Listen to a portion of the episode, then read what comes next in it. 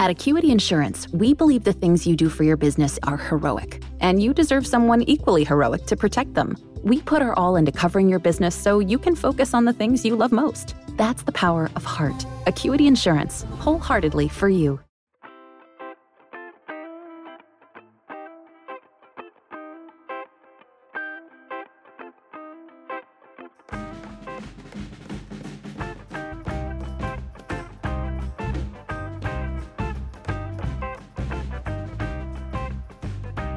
Evening, beautiful people, and happy Tuesday. This is Tina and Jeff with this week's episode of Fleurs Truly. Hey, Jeff, how are you this week? I'm good. My hair's a little messed up though from um, Cristobal making its way through. Yes. How did you we, How'd you make did- out? We did. We did good. We did really good. So uh, we were very uh, surprised, I guess you can say, but pleasantly surprised. My thoughts and prayers go out to those on the Biloxi Gulf Coast that were not as fortunate as us. hmm But Yeah, I they had some. Uh, I tell you, I was. I always enjoy watching the Weather Channel anyway for some stupid reason. But anyway, I watched. Same here. I watched here. a good bit this weekend and saw the the uh, stuff that was happening at Pensacola. Pensacola was getting some crazy wave action on the beach, and of course, closer to home, Gulfport, Biloxi, Waveland, Ocean Springs. I mean, we saw quite a bit of water coming up there, and then even closer, we look at what happened on the North Shore, up in Mandeville and Old Town Mandeville, with water going into those businesses there and washing up over the lake it's really amazing. You never know where the worst of it's going to land. You just No, have to kind of wait till it's there. You really don't. I have friends that live in Eden Isles and Venetian Isles, and they were expecting you know, some of the storm surge to come up, but it, it came up a good bit. Now, none of their houses flooded, fortunately, but you know, it, you did, like you said, you just you never know really what's going to happen. I fully expected and prepared our yard and picked up everything outside, took the you know fan blades down, and got everything out of the garden up. But unfortunately, it was not it was not needed. I mean fortunately it was not needed. Unfortunately the winds did not come but you just mm-hmm. never know. You have to be prepared. So we are our preparers here and we watch them and like you said we watch the weather channel. We're weather watchers so hopefully this will not be something we have to experience again it's a good prep that's what everybody's been calling it it was a good prep so It was we a were good very prep. It was a good reminder that you have to be vigilant. It's a good reminder that there can be areas that are affected by these things, you know, in ways that you may not expect. You know, Grand Isle was saying that was the worst flooding they had seen since Hurricane Isaac. And so that's um, that's a reminder that these things can pick up really quickly. You got to be cautious of it. But you know, it also reminded me that you know a hurricane party is still a good time. I had a couple of friends over on Friday on Saturday night, and uh, we watched the Weather Channel and we played some Monopoly and had a had a nice time waiting for the power to go out. And I don't even I don't even think it rained for longer than forty five minutes. So No, I went outside for a little while. I left one chair, a little folding chair out that I could go outside and sit and enjoy the breeze. And actually, it was muggy. I came back in. Mhm. yeah, it And I have a friend who's like you, who's a weather watcher, and she studies the weather. And she says that a slow mo- moving tropical storm is just as dangerous as a fast moving hurricane because it does, like you said, you never know where that wind and the water and the storm surges. And unfortunately, we are a coastal area. So it's something we have to deal with. But we were very blessed and fortunate that we didn't experience anything here. And hopefully they stay away this year. It Well, just you know- always makes me nervous when you see the winter and it's not very cold. No, that's true. And we know that the Gulf water is hot, but it's not as hot closer to us. We saw the storm slow down and really have a hard time getting its act together when it got closer because we've seen, you know, I talked about uh, in a Twitter post last week about how I could foresee a Cindy situation. And if you recall Cindy in 2005, I do. Cindy came up, similar type of path, and then slowed down and intensified right off the coast. And then the eye, of course, passed right over the city, almost exactly what this one did. The eye came right over Lake Pontchartrain, but it was so disorganized and it didn't have the banding around the central part of the storm that it, it, it just didn't it didn't have time to really get itself together. And of course, the water right off of the coast is still sitting fairly cool for for where you want to be for for tropical development. So you might be in the in the high 70s on the water temps right off the coast. When you get to those mid 80s water temps, if a storm slows down, you got to be careful, real careful. Yes. Now, speaking of heat, it today, I mean, we're in the 90s with over 102 heat index. Yeah, I uh, I just came inside right before we started the show, and I am still feeling drenched. You know yes. that feeling. I tell people, you know, I lived in Arizona for a little while when I went to college, and people would say, "Well, what's the difference? Because it's really hot here." I said, "Well, you know, here." you get out of the shower and you dry off and you're actually dry. I said, in New Orleans, you take a shower, you get out of the shower, and you're never dry. It just never happens. You can rub that towel all over you all you want. It is this stickiness that attacks you and stays with you all day long that's the best way to describe it. It's the humanity. It's horrible. We yeah. were outside this morning in the earlier part of the afternoon, putting everything back up outside.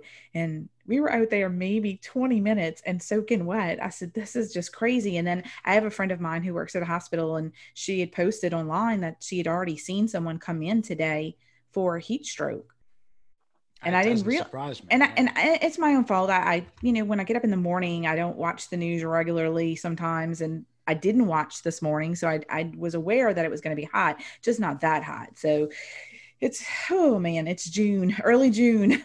It's June. I'll tell you, Sunday though, I went out. Cherie and I were we, we had a kid free weekend for a change. And so we said, we've got to have a date night. We haven't had a date night since probably January because we had the craziness of Mardi Gras, the kids were in school, everything else.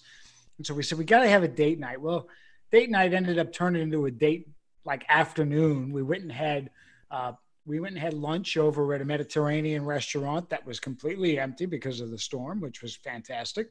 And then we went out and sat right at the foot of Lake Pontchartrain, and the weather couldn't have been nicer. There was that occasional little squall, you know, the little light squalls where it feels like almost somebody's talking and spitting at you a little bit, but it's not really getting you getting you wet we sat right there in the foot of the causeway and enjoyed a glass of wine and watched the waves hit. And it was beautiful. And you go, this is so weird to think of tropical storms hitting. But the weather was nice when you had that northern wind that was pushing the cooler, t- cooler air down towards us. And speaking of cooler air, we've got a cool front coming tomorrow. So the rest of this week, after about 2 p.m. tomorrow, we should be feeling a little bit better. I think the highs are going to be in the low 80s. Saw that. You know, we have a little bit of rain coming in tomorrow, and then right afterwards will be that cool front. I'm I'm and I'm looking forward to it. On another positive note, Louisiana opened up phase two on last Friday, phase but two. New Orleans had not, the city of New Orleans, the mayor decided to wait another week. So this weekend, New Orleans opens to phase two. So that means bars can open at 25% capacity and restaurants can open at 50% capacity. So that's really exciting because a lot of our musicians can get back to work. Well, that's the hope. Uh, I did see a blurb that they were not going to allow live performances yet but I'm hoping, I think the mayor's supposed to be making some announcement sometime in the next 24 hours that may clarify that statement a little bit more. So, uh, but I'm excited. I think it's time for us to to get a little bit of activity back, get on some positive notes. And you know, you go out and listen to some music in New Orleans. If you're still feeling bad after you do that, you're doing it wrong. Period. Correct, correct. And we have a very special guest with us tonight, Nick Underhill, who is the creator and Saints beat writer of New Orleans dot Football. Hey, Nick, welcome to Fleurs Truly. Hey, thanks for having me. Uh, thanks for coming on with us tonight. How are you doing? I'm doing well. How are you guys doing? Great, great. Well, so far so good. we we are extremely familiar with you and your work, but I would love for you to take the opportunity to speak with some of our listeners and let them know a little bit about your background. Okay, yeah. So I cover the Saints. I, I started out uh, down here. I came moved down here from uh, Massachusetts in 2014. I had previously covered the Patriots for a newspaper up there, and then I spent the next five seasons covering the Saints for the Advocate, which is now I don't even know what they're called, the Times Picayune slash Advocate. Um, they've joined forces, but I worked for them for five years, and we kind of developed my wife and I a pretty deep connection with the city, um, definitely with the fan base, the passion of the Saints fans, and really the passions New Orleans, you know, people down here have for everything. You know, you, you kind of feel it in just everything that everybody does. There's so much pride and you feel like a sense of community and everything. And we'd really become integrated within that. And, you know, we definitely appreciated the bond and connection we have with the city, but I had gotten an offer to cover the Patriots for uh, a website called The Athletic, which, you know, in, in media circles has become a pretty significant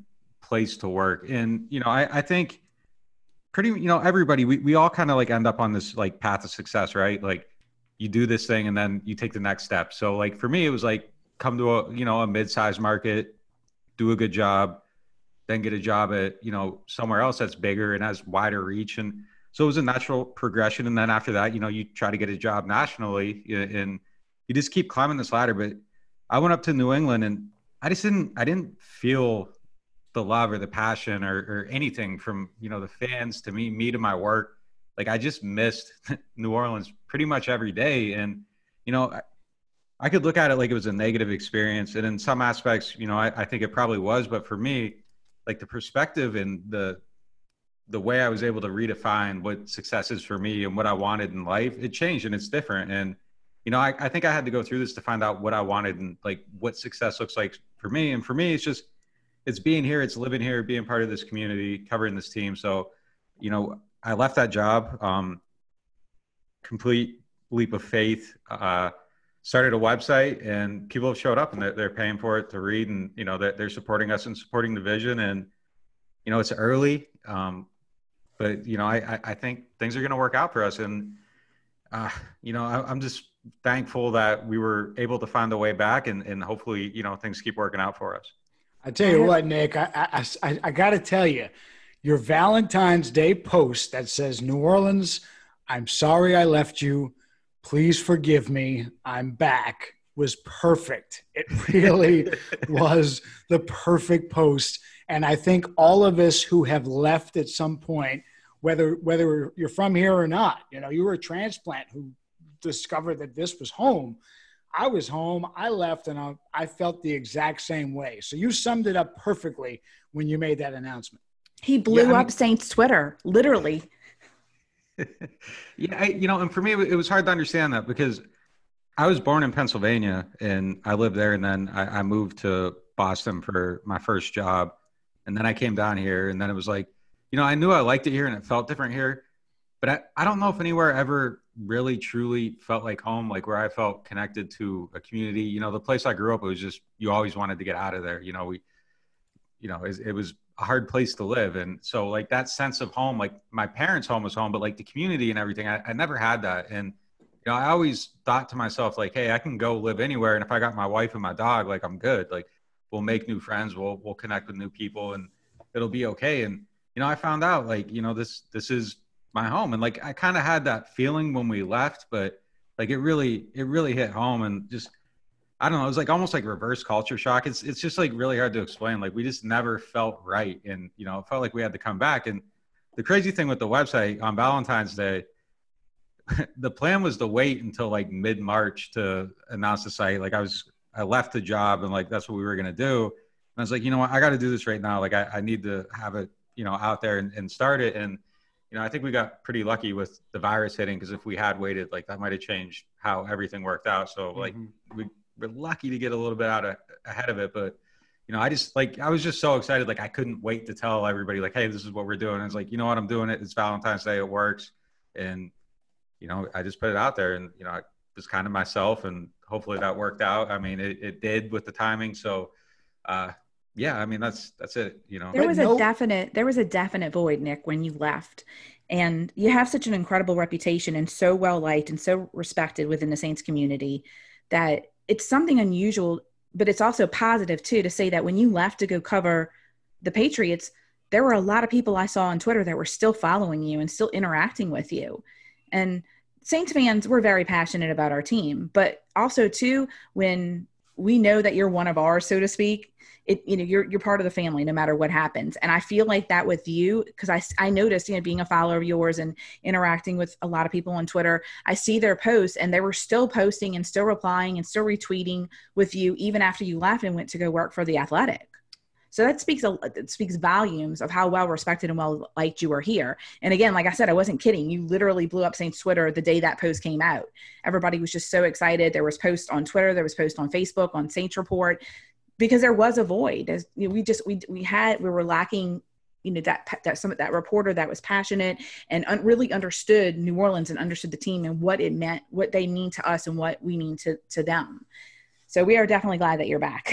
And that's we, true. And I got to, you know, one of the things about New Orleans that's interesting is, particularly in the sports end, look at the look at the players in the national media who have come up through this market. There's been no, there's been no short supply of that at all. But also the amazingly talented people who've come from other places and made this home. And Jim Henderson is the best example of that. I think we all there isn't anyone in this community who doesn't know who he is.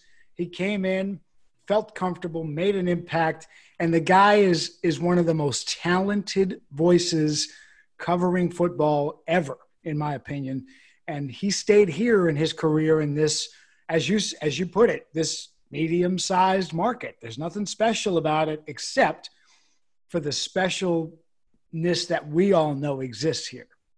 Yeah, you know, I think Tina kind of put it well though. Like when uh when you feel that embrace, and it, it's different. You know, the the way the the people here can embrace you once once you've worked into those graces, like and then stepping out of it, like you know, it, it's like cliche to say like you don't realize what you have until it's gone, but like it, it, it you know that's really what it was for me, and like I kind of realized that and then like she said like you know people are still interacting with my work talking about the stuff i'm writing about the patriots and it's just like I'm never gonna have anything like I ever had there.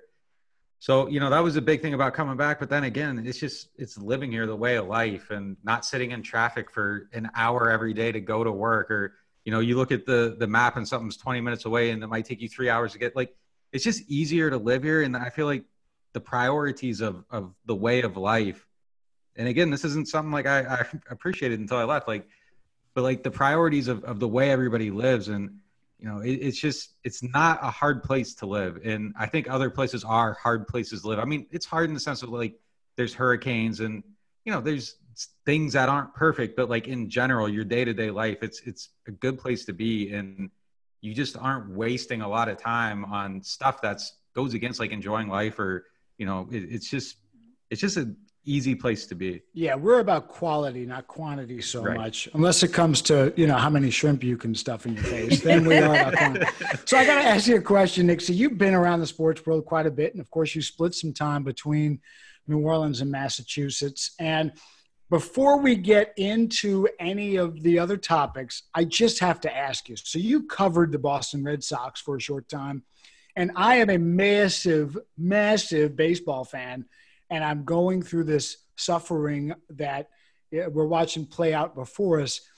Give me a quick take on what you think is going to happen. Are we going to get a resolution to this at some point, do you think? Man, I, I got to be honest with you. I haven't paid attention to baseball since I stopped covering it. Uh, that was not something that I. It's funny. I like I grew up wanting to cover baseball, and then I, I did it for a season covering the Red Sox, and it's like, nah, I never want to do this again. Uh, you, go, you go to work every day at, at one o'clock. You leave every day at, at, two. You know, up there, a drive anywhere, even at two in the morning. It's at least an hour in the car. It, it was, it was, uh, it was a lot, and it was just not something I enjoyed doing. So, you know, I, I, I am marginally aware of what's going on because you know I'm curious what's going to happen in other sports because I think it could at least impact football a little bit. I don't. Right.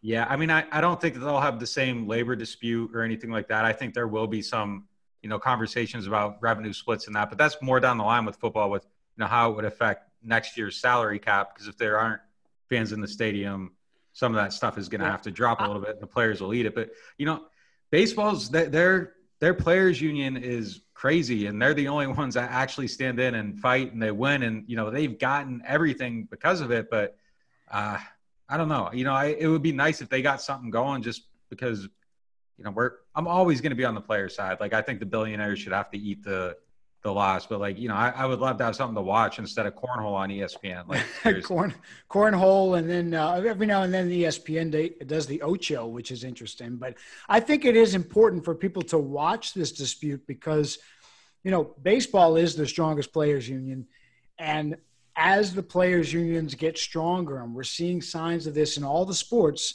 where they're getting to have more of that stronghold I think that really is putting American sports in an in a in an, in an awkward position going forward, and especially right now as we as we're right in the middle of what should be baseball season, and we're trying to find any sports topic we can find because baseball just isn't there. Anything. So I think it's interesting to watch. I just had to get your take on it.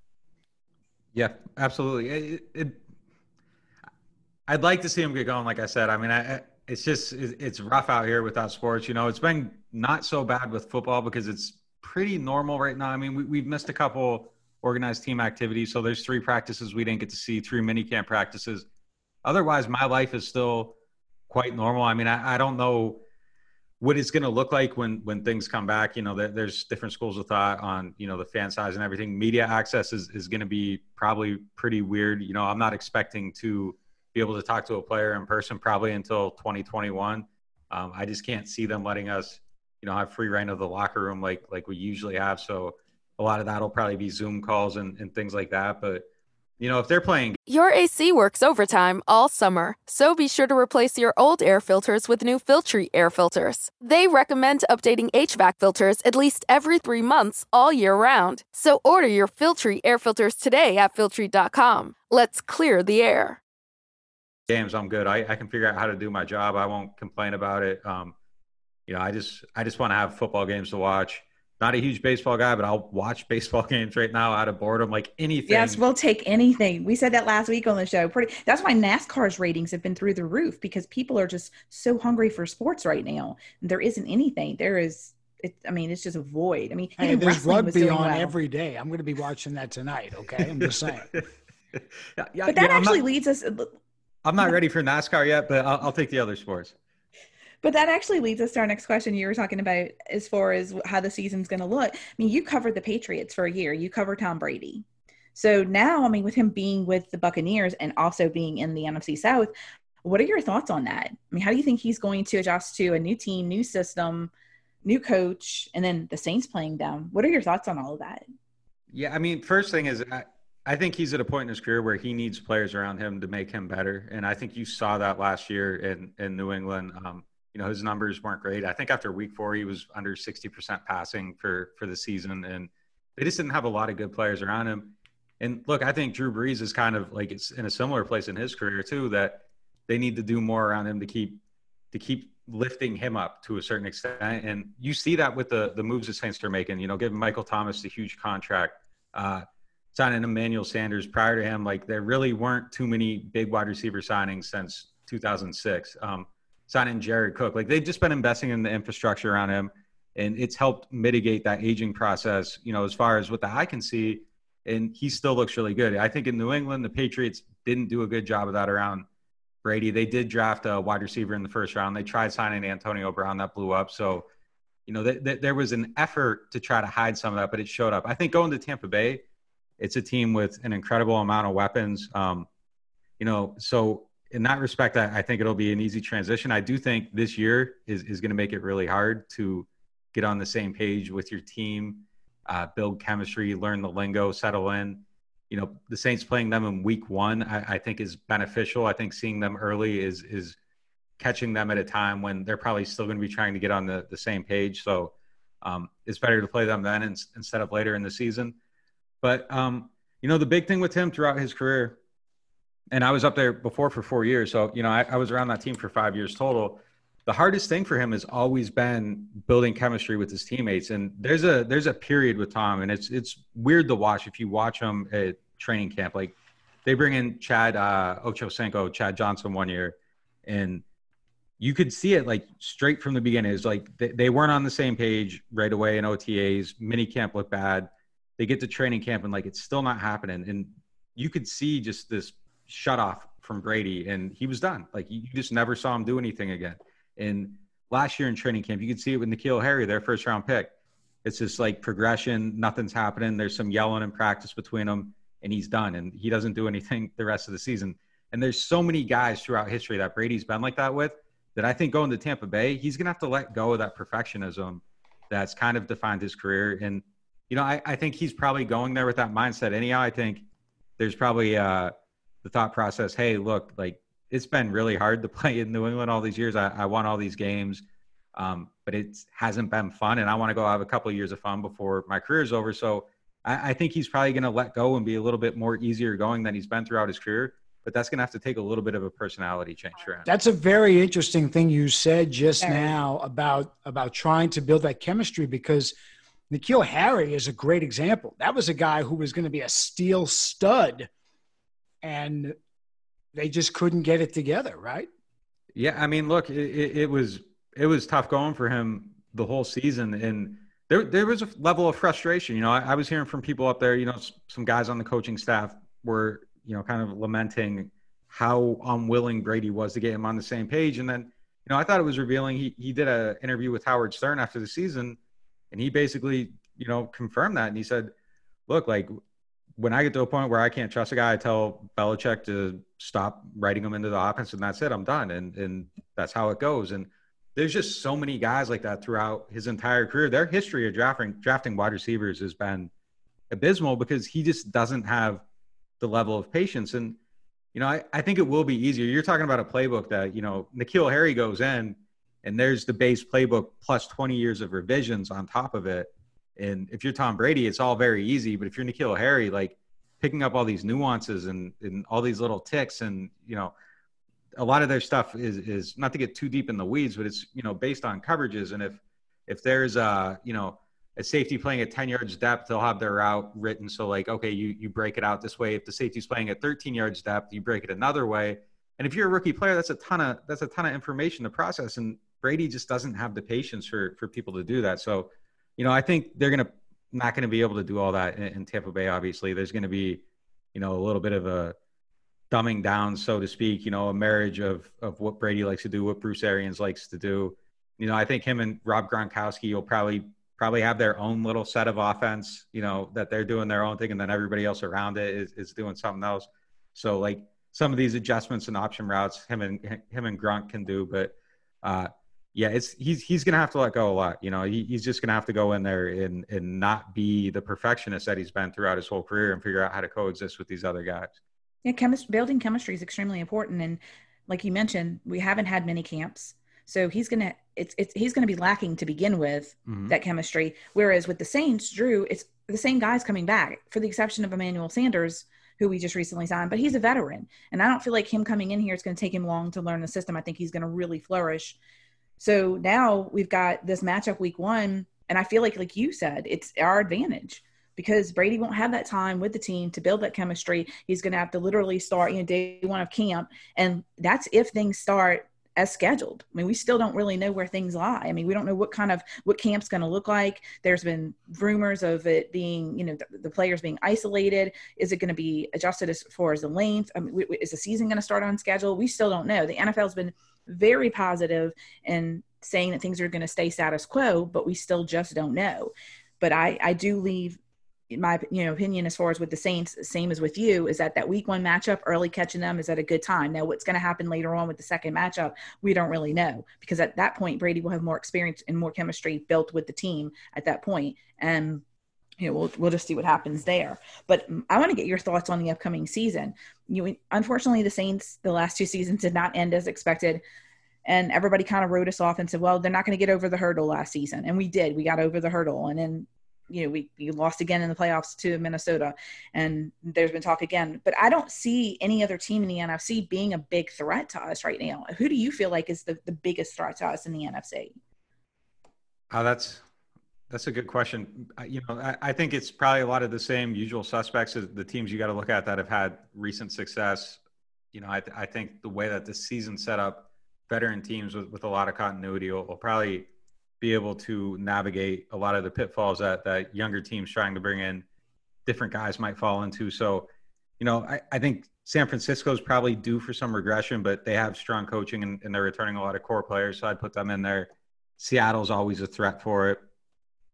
Green Bay had such a weird offseason that, you know, I, I just don't know if if they're going to be back in the mix, but you know, they they could be. Um, I always want to think Philadelphia is going to be good, and then they always disappoint. So I, I, you know, I, I don't know, but you know, I think do things set up, things do set up really well for the Saints. Just given, you know, like we've mentioned their continuity, they they aren't counting on a lot of new young players to come in. You mentioned Emmanuel Sanders being a veteran, and I mean, look, you look at what he did last year going to San Francisco midseason, and he kind of picked it up on the fly and, and was good to go right away. So not being on the field uh, immediately during the offseason, I, I don't think that's a huge deal for him. And, you know, I, they were so Mike Thomas dependent last year, even if it does take Emmanuel Sanders some time to get on the same page and get going. I think that they can still move the ball with just basically one wide receiver because they did it for a whole season and made the playoffs. So, you know, there'll be room for him to get settled in. And I think Jared Cook's going to be a lot better too. And, you know, he's kind of funny going back to what we were saying about Brady in in the the chemistry issues and, and the patience. Like Jared Cook last year was bad for quite a while. Like he was running the wrong routes, dropping passes, was not settling into the offense. And like there was a streak of I think there were it was a two game stretch where he dropped three touchdown passes through those two games, and they just keep going to him and keep throwing him the ball, and it's just like he's gonna figure it out. He's gonna figure it out, and then it clicks. Then over the last half of the season, he averaged like more than sixty some yards per game, which you know, extrapolated over a whole season, you're looking at a, a thousand yard player. So, you know, I think he's going to be a much bigger part of the offense too. And the Saints defense is, is granted health, you know, Davenport's got to stay healthy. I think that's a huge thing for them. Uh, you know, their pressure numbers went down considerably after the San Francisco game last year after he got hurt. But if he stays healthy for the season, you know, I think their defense is, is going to be even better than it was last year. So there's going to be a threat somewhere. But, you know, I, I think if you look at the Saints roster, you know, objectively, I don't think, you know, anybody from anywhere in the country, they, they look at that, that roster. It's one of the best, if not the best in the NFL right now on paper. And, you know, really in practice too, because we, we saw what they could do last year. It's just they got to, you know, it, it kind of feels like the the Bulls trying to beat the Pistons. Like they got to get by Minnesota somehow. And when they do, like I think, you know, everything's going to break through and, and that's going to be the moment for them. But uh, they should be right there at the end of the season you talked about the you know the, the the strength and we had mike detillier on a couple weeks ago who has said the saints were in a unique position where they didn't really have to do much of anything they just kind of needed to make sure that they could continue to move forward keep the same pieces together there were no real glaring holes but if you had to define a weakness where are you defining that weakness is there a place on the field where there could be a gap that we're just not seeing right now. Yeah, I'd take it right back to the defensive line, and and it, it's just built on a whole lot of ifs, maybes, and buts with with Davenport and Sheldon Rankins, and you know Rankins had the Achilles uh, surgery two years ago. Last year, I was told uh, he had a, he had a foot deformity. He has a foot deformity, so last year he cut his season short right after that San Francisco game too, and he had to get preventative Achilles surgery on his other leg because it was about to rupture. So he's had two Achilles surgeries. He's trying to come back from that. You know, counting on him if if he's not there, and then Davenport gets an injury, you, your defensive line's in really bad shape really quick. Uh, heading into that San Francisco game last year, their their pressures per snap, I think it was seventh in the NFL. And then after that game, with those two guys out, and granted, Cam Jordan also got uh, like an ankle injury in that game that slowed him down a little bit. But they went down the bottom five in the league with that. So if they aren't getting that pressure on the quarterback, it doesn't matter how good their secondary is. Like if you're asking those guys to cover for 2.5, 2.8, three seconds, people are going to get open and, and you're going to be giving up big plays and things get a whole lot harder. So if they could find a way to add another person on that line somewhere just as, as a layer of depth, like someone better than Trey Hendrickson, I think that uh, you know, a lot of the concerns about the defense would would go away. Like there's the same injury concerns at linebacker, but you know, if you lose Kiko Alonso or uh, Alex Anzalone, like it's not the end of the world. You can you can patch by that and and you'll be fine. You know, just play more snaps with more defensive backs or uh, maybe Zack Baun gets going and and he's ready to go at linebacker early in the season. But on the defensive line, you start losing people. The quality depth and the ways to hide that just aren't there in the same way And going back to uh, some of our players, Alvin Kamara, we love him. Extremely talented. Was hurt last year. And he's due for a contract extension. What is your thoughts on that? Do you feel like he's going to get the extension, get the money that he's he's looking for? I mean, eh, last year he was not himself. We knew that. We saw it on the field. You know, with him being healthy, we've seen some of his videos online he's been training, he's been working hard, he's at 100%. What, what are your thoughts on that? Do you think they're going to give him that big deal or do you think that we could be possibly looking at signing someone else? What, what are your thoughts on that? That's a it's a tough situation because paying running backs in general is, is, is often a bad philosophy. But the Saints are going to be potentially relying on on Taysom Hill as their quarterback, and if he's your quarterback and you're doing this read option based offense, does the value of a running back become higher than it would be maybe in a standard offense where you have a pocket passer and not everything is running off of this run action out of your backfield. So if you're paying Taysom and say Taysom isn't, you know, this he, he's on a reasonable contract now. Even on the other side of that contract, he's probably not a $30 million a year quarterback. Maybe you can afford to, to allocate some more money to the running backs and go about it a different way. I think his value with Taysom is much different than would be with Drew. So there might be a willingness to get a deal done. Now, if I'm Alvin and I'm offered a contract right now and it's not Ezekiel Elliott type money, I'm probably going to hang back and play the season, have a healthy year, and see my value go up because I don't think even if he, he gets hurt again, I don't think his value is going to go low. I just don't think that agreeing to a deal now, unless he has concerns and he wants security now, hey, I'll sign now for a little bit less money. You pay me early, and if I get hurt, I'm not assuming the risk. Like maybe there's an agreement there, but if I'm him, I, would try my best for it. Uh, you know, last year he, he had the ankle, the high ankle sprain on the left leg. And I don't know if this was ever out there, but he, he had a knee injury too on the same leg. So like he was basically playing like the season, half the season with a leg that was, you know, damaged from the knee down and still looked halfway decent. So yeah, we could tell he was not right. There was something there. The the fire that he normally has, and especially on the sidelines, you watch him. It, there was just something going on. We weren't obviously aware of, privy to all the injury information, but it's just it's been interesting because we've got Murray, who's his backup. You know, Saints fans were really upset when Mark Ingram left, and then we just signed Ty Montgomery. So it's just all of that together. It's just you know Murray didn't really live up to what we thought, but then again, also too, there's a factor that he wasn't utilized at least I personally think he wasn't utilized as much as he could have been, especially being healthy. That's always been an issue with the Saints and balance in the run game is that we just, you know, we're never balanced enough. It always seems like, you know we've got the talent there and we don't utilize it enough. So it's going to be interesting to see what ha- happens with him especially him like you said with the injuries that he had and he is now 100% you know does he play out his contract? Do we re-sign him? You know what happens with Ty Montgomery is, is it's, it's going to be all very interesting factor when, when you look at it as a whole. Because like you said they don't a lot of those running backs don't get the kind of money that they want. You see the big contracts they pay certain players but the Saints not necessarily do that here.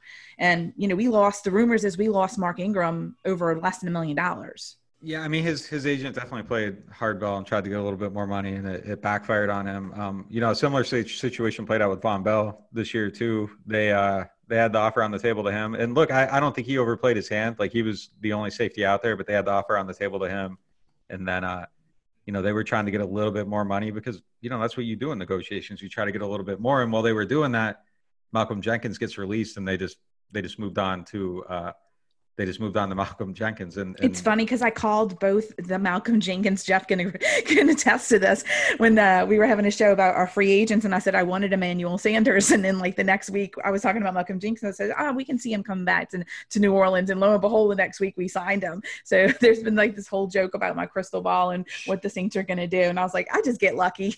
she's been she's been calling it during the offseason. I got one more quick question before we let you go, Nick. And by the way, I really appreciate you having you so we talked about a lot of the different parts on the team. One question for you. Do we see Jameis Winston and in what role real quick? So yeah, it's it's interesting. Um, I, I think if Taysom, not Taysom, if Drew got hurt early in the season, I think Taysom might actually have a better chance of, of coming in, like say week one, week two, week three.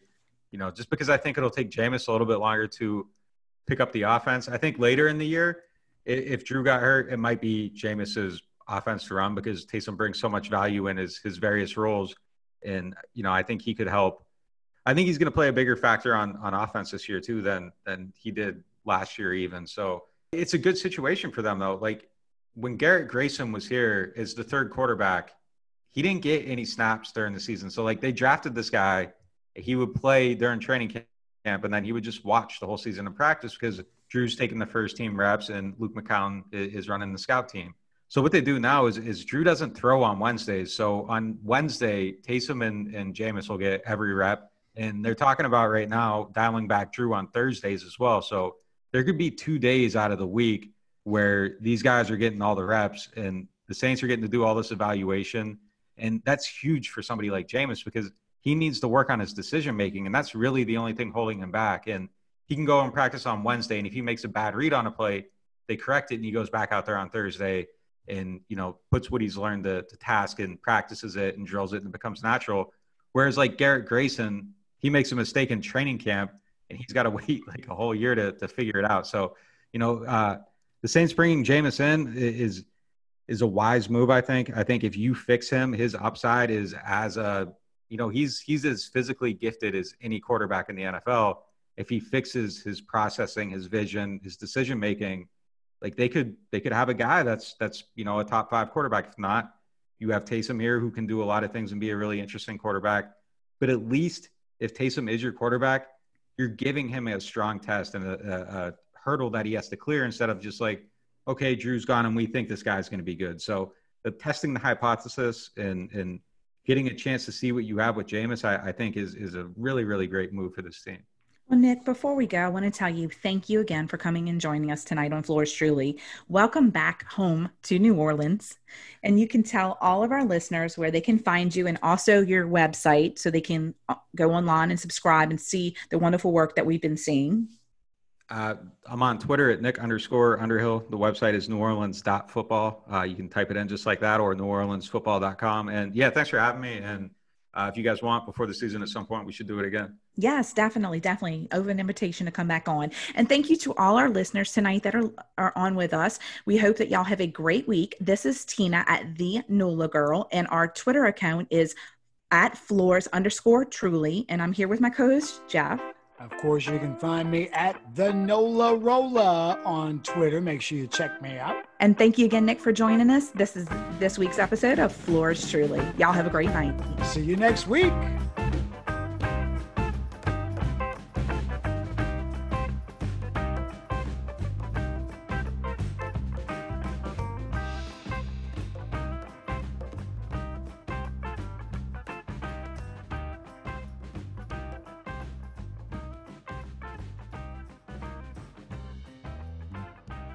At Acuity Insurance, we believe the things you do for your business are heroic, and you deserve someone equally heroic to protect them. We put our all into covering your business so you can focus on the things you love most. That's the power of heart. Acuity Insurance, wholeheartedly for you.